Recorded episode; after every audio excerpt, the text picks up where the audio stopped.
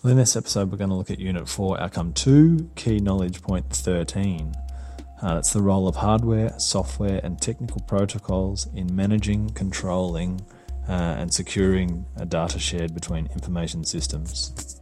Some of the ways in which data can be shared between information systems includes through networks, shared files, online, and across intranets. As an example of how data can be shared between systems, we'll look at what you might do when you're submitting your work onto Compass. Firstly, your work could be saved onto your local drive, so the drive of your computer. To submit your work, you'd use a web browser which commands TCP/IP protocols. You'd use that to access the Compass web page, and of course, you wouldn't be able to access that web page without the use of either an 8. sorry an 802.11x Wi-Fi protocol or the use of an Ethernet cable to the router. FTP would manage the transfer of the file, which would be uploaded to the Compass servers, and ideally, some anti malware scanners would be checking the file.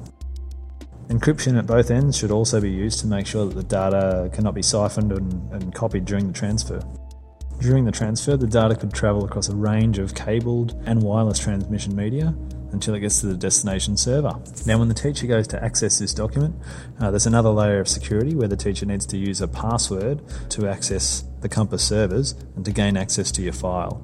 Of course, the teacher would then download the file using FTP. In the case of Compass, either at school or at home, the teacher would be using the internet to gain access to that file. If, however, the files were stored on a school network from school, the teacher would just access that file through a LAN. Now, if you're unsure of any of the terms that have been used during this podcast, you might want to go back and have a look at some of the previous podcasts wired and wireless networks, intranets, internets, and VPNs, and security threats.